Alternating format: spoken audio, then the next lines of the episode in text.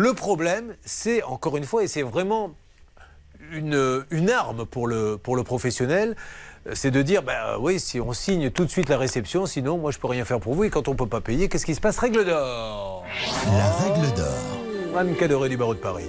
Alors la règle d'or, c'est que quand vous réceptionnez euh, un chantier quel qu'il soit, c'est de noter toutes les réserves sur le chantier. C'est-à-dire que tous les défauts apparents, et là en l'occurrence, ce qu'on ce qu'on voit, c'est vraiment tout ce qui est apparent et ce qui était constatable le jour du, de la réception. Et là, prenez le temps, faites le tour, en l'occurrence de votre maison, et notez tout ce qu'il y a à Bah, noter. ça, il l'a fait. Hein. Ça, il l'a fait, il n'y a pas de problème. Et donc là, on peut actionner la garantie de parfait achèvement, qui est une garantie qui part à compter de la réception du travaux pendant un an. Charlotte.